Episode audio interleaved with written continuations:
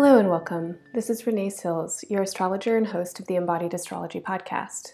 You're listening to the audio horoscopes for Taurus season twenty nineteen. These horoscopes will focus on what I see as being the most important themes of this season, and I'll offer some perspective on how to work with these themes through embodied awareness. Taurus season extends between Saturday, April twentieth and Tuesday, May twenty-first. Please listen to the horoscopes for both your sun sign and your rising sign. Your sun sign is the time of year you are born. It's the answer you give if someone asks you what your sign is. Sun sign horoscopes will generally give you information that is important for your larger life journey and soul development. Your rising sign is the time of day you are born. The rising sign horoscopes generally give you greater insight into the current events of your day-to-day life. Many people also find valuable information listening to the horoscopes for their moon signs, which often speak to more emotional experiences or those occurring within the home and family. If you don't know your signs, you can get a free chart in the horoscopes section on my website, embodied astrology dot com. On the site, in the post for this date, you can also find short written horoscopes for all twelve signs. Thanks so much for listening to Embodied Astrology. If you enjoy this work, please share it. You can also support the work to continue by leaving positive ratings on iTunes or likes and comments on the tracks on Spotify and SoundCloud. I love offering this work for free because I believe that astrology is a healing tool which should be accessible to everyone. If this work brings benefit to your life, please consider making a one-time or recurring donation to Embodied Astrology through the website.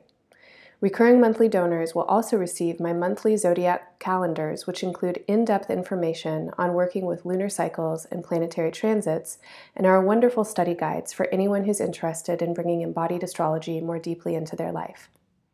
Happy Taurus season, everyone. Now, on to your horoscope. Hello, and thank you for listening. This is the audio horoscope for Sagittarius, and we're going to talk about Taurus season. Taurus season begins on April twentieth. This is the thirty-day span of time that the sun travels through the part of the sky that Western astrologers have named Taurus. And for you, for Sagittarius, sun, moon, rising, or otherwise Sagittarian identified, this place in the chart represents your day-to-day, your responsibilities, your health, the practical ways that you make your life work. Maybe this sounds a little boring or uninteresting because it really can be. It is the muck of living a life here on Earth. You have chores to do, you have bills to pay, you have a body that needs constant upkeep. There's always dust on some surface. There's always something to do and something to take care of. However, when you can attend to the day-to-day in an efficient way, you get opened to whatever energy can come through you and manifest in the world. And so being able to take care of your life in the day-to-day also means that you can be effective in the world. And that's something that I believe that you want to be. Over the course of the next thirty days or so, the sun will move through this part of your chart, illuminating these issues. There may be a feeling that you're busier than normal or a lot of things need taking care of. As the sun moves into Taurus, it comes into conjunction with the planet Uranus. Uranus entered Taurus a couple of months ago, and this is a very slow-moving planet. It will be in this sign for seven years. What Uranian energy does is it brings the new. It upsets what's old, it tears down old structures, it revolutionizes, it innovates and experiments and invents, and it basically brings us breakthroughs and insight. Breakthroughs and insight in your day-to-day could look a lot of different ways. This could mean that you're using some kinds of new technologies. Uranus is pretty closely associated to emergent technology. So maybe you're starting to use apps or some other kind of digitized process to help your life function in a different way. Or you could be getting very creative and experimental about how you're attending to your tasks. It may mean that you're ready to launch into a new relationship with your health and with your body. Uranian energy, again, wants to do things that are new and unexpected. If you're a person who's had a very um, rhythmic exercise schedule and you do only yoga and running or something like that, now might be an excellent time for you to get out and take a contact improvisation class or learn Thai kickboxing or go rock climbing or something else that feels completely new and different and maybe a little bit risky. Uranian energy really wants you to push past your limitations and to liberate yourself. If you're someone who's very busy and you manage a lot of details, and I know a number of you Sagittarians, and you all are effective anyway, you're managing a lot of details a lot of the time, I just want to say that this impulse could help you let go of what you actually don't need to be managing. If you're the kind of Sagittarian that has trouble managing any details at all because you're always off to the next thing, this influence could help you think differently about what details could do for you. Again, you need a good balance between attendance to what is necessary and uh, organizational skills, and also letting things go and inviting new energy into your life. This doesn't have to happen tomorrow. Again, this is a seven-year transit, so you have a pretty good amount of time to innovate in this part of your life, but it is a really good time over the next month with the sun here to start to think about it and to notice how your day-to-day operates and how you would like to be in new and different relationships with it. Also on April twentieth, the planet Mercury travels into Aries, and Venus is not far behind it. So we have Venus and Mercury traveling together through the sign of Aries. And what Mercury does is it brings conscious attention, cognitive process, communication, and language. What Venus does is it brings gentleness and love and magnetism and harmony. As these two planets move into Aries, they both move into conjunction with Chiron. Chiron is a centaur planet that I love and use and have been studying quite a lot. So if you follow my work, you've heard me talk about Chiron the last number of episodes. This influence of Chiron and Aries is an opportunity for all of us to come into contact with the parts of our being that have been separated or cast out in some way, not allowed, um, held back for fear of consequence or shame or something like that. A lot of these parts of ourself have been cut off and separated Um, or were cut off and separated far before we were born. So we inherit cultural and familial ideas about how we should be, who we should be, et cetera. And when we can't actually be ourselves, we experience dis-ease and unhappiness for a lot of different reasons. Chiron traveling through Aries gives us an opportunity to get to know ourselves more deeply. And for you, this is going to be a really important theme. And again, this is a long transit. This is eight years. This transit is happening in the part of your chart that has to do with your life energy itself and with your creative, authentic expression and your joy. This is also the part of the chart that rules children. So if you have children or you are working with children or you're involved with your inner child or something like that, this is a, a really good time to learn to be an ally to that youthful energy that does need to be itself and needs to figure out how to exist in a world that has so many barriers on authentic expression and also such weird ideas about what individuality is. Basically, we need to be individuals in community. We need to feel supported and seen in who we are. Working with astrology is a wonderful way to do that, and you can use astrology to look into this part of your life. So again, this is where your creativity is. It's you as an artist, whether or not you identify as an artist. It's you with something special and unique to give to the world. There may be some things surfacing right now about, oh, I can't do that, or I used to, but now I don't, or I'm not talented, or da-da-da-da-da-da, I'm not special for whatever reason. Now's the time to work with that energy. I have a class on Chiron and Aries that's called Reconnecting the Separated Self. You can find that on my website, embodied astrology dot com, under Play and Learn in the online class section.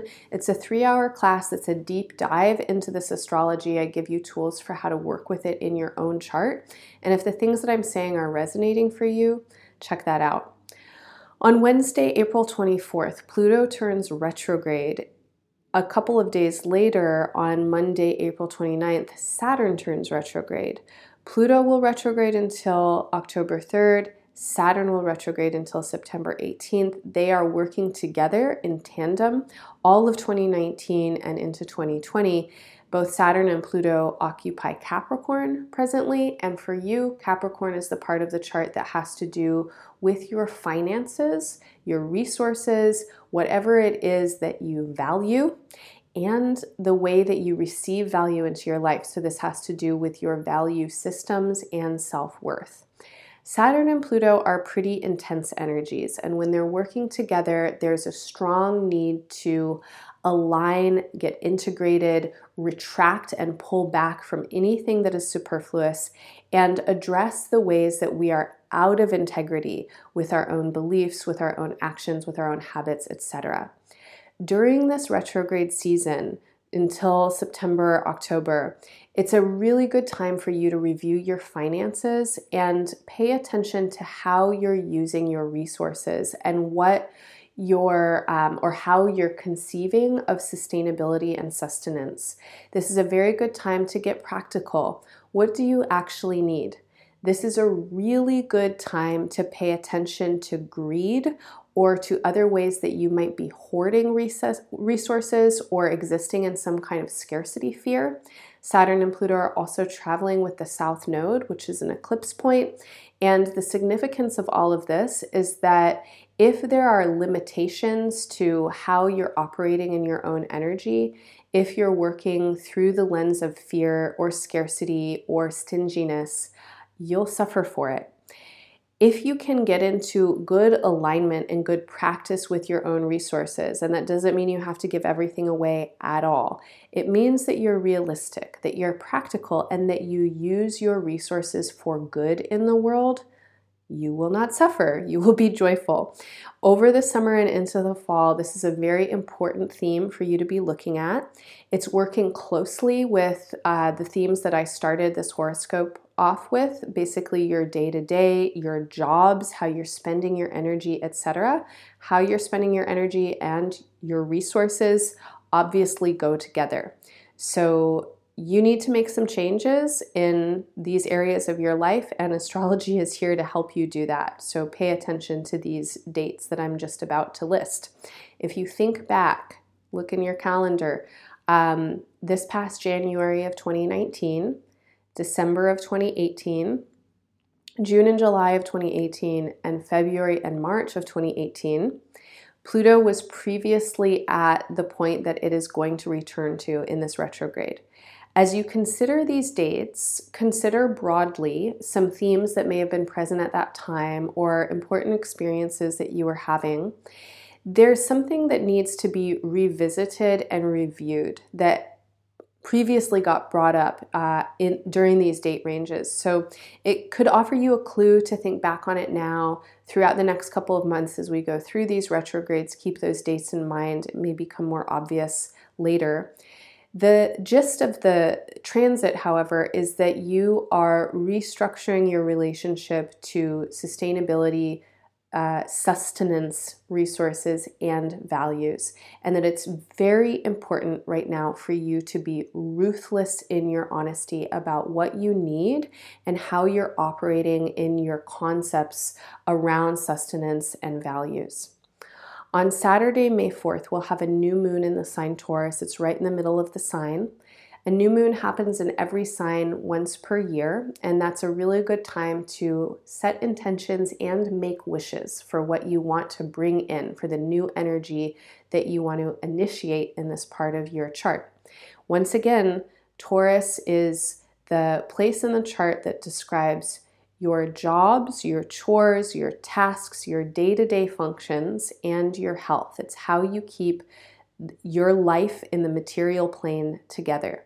When I say jobs, I do mean work that you might do. I'm not necessarily talking about your career. I could be, but I'm also talking about jobs that you have to do whether or not you get paid. So if you're an artist and you're working as a waitress because you have to pay your bills, I'm talking about the waitressing job, okay? So how do you want to be spending your time day to day? Use that new moon energy to initiate the new beginning for this year. Check in with me on May fourth for the new moon meditation and embodiment. I'll be offering some facilitation to think about these ideas. On Monday, May sixth, Mercury moves into Taurus, and on Wednesday, May fifteenth, Venus moves into Taurus. So lots of energy in this part of the chart. Mercury brings, once again, the cognitive mind, and Venus brings the love. So Mercury will be there until May twenty-first, Venus until June ninth. Use their influences to attend to your schedule, your tasks, your jobs, et cetera. Get very curious about these themes. On Uh, Wednesday, May fifteenth, Mars also makes a move into the sign Cancer, will, where it will travel through July second. Cancer is a part of your chart that has to do with the subtext of relationships and the ways that we exist in enmeshments or entanglements or unspoken agreements with important other people. This is the place where we share money, where we share resources, where we um, keep secrets, where we kind of deal with a lot of the funkiness that can come up in relationships that's hard to talk about. Mars in this part of your chart suggests some action, and it could give you um, courage and uh, desire or will force to peer into some of these more shadowy places. It could also be a representation of some defensiveness, though, and especially if you're working with uh, important other people in your life. From May fifteenth through July second, it would be a pretty good idea to just note that you may be more sensitive than usual. Mars in Cancer can be a pretty sensitive placement, and we can feel like we need to defend ourselves against a lot, and there's a tendency to shut down and kind of shut out or build walls um, and distance ourselves. This is not always the best thing to do. It really is a time to notice your reactive patterns and to, to inquire deeply into them. Are there boundaries that you need to set that are important boundaries? Is there anger present that needs to be expressed? If so, how can you express, how can you make these boundaries in a way that is loving and productive and not um, argumentative or um, instigating of, of some kind of argument that you probably would rather not be in. So good, good time to be a little aware of those tendencies. Finally, on Saturday, May eighteenth, there's a full moon at twenty-seven degrees of Scorpio. For you, this is the place in the chart that is deeply unconscious. This is where you relate to the dream world, to your ancestors, to the great unknown, and all the mysteriousness that you're constantly swimming in as a very small human being with a short life. So around the full moon, it's a really good time to just check in with your intuition, maybe make an ancestor altar if you don't have one, think about the influences and what is influencing you um, that is unknown and unseen. Scorpio is a great sign to work with boundaries and also to work with intuition and initiation into deeper layers. So really good time to meditate, to pray, to dream journal, or whatever kinds of practices that you have that help you connect with that more liminal and vast, mysterious place. That's what I have for you for your horoscope for Taurus season. If you'd like to learn more, please listen to the longer podcast, The Month Ahead on Taurus. I'm going to talk a lot about the aspects I mentioned as well as others. You can also get my monthly zodiac season planner, and this is a written report with the planetary aspects all listed out with my interpretations of them, with calendars for you to use for planning your life with astrology, so you can take advantage of the astrological aspects and the lunar cycles, and a little bit of writing to help you understand what Taurus is and how it functions. These planners are available to all monthly subscribers for free. They're also available as a one-time donation. However, monthly subscribers subscribe by donation. You can sign up at any amount per month, and as you subscribe, you'll also get discounts for my online classes, including the class I mentioned on Chiron, um, as well as another class, Elemental Economics, that's coming up on May sixth. And this is a class where we'll look at money. So when I was talking about relationship with money and resources, you might be interested in this class. We'll use Uranus and Taurus as a launching point to consider value and value systems and new ways to relate with currencies and exchange. So check all that out. There's more on the website as well. Blog posts for every full moon and new moon for any uh, podcast that I put out, and short written horoscopes for all twelve signs for Taurus season. You can find that on the post um, for this podcast for April twentieth. Thank you so much for listening. I'm wishing you all the best in this season, and bye for now.